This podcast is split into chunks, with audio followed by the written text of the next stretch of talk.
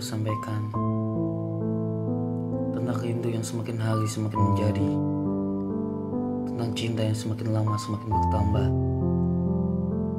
tanpa sedikit pun berkurang. Rindu ini nyata, tak nampak di mata, non bisa dirasakan, tenyaring di telinga, namun bisa diterima melalui huruf serta simbol-simbol yang tertera di sosial media.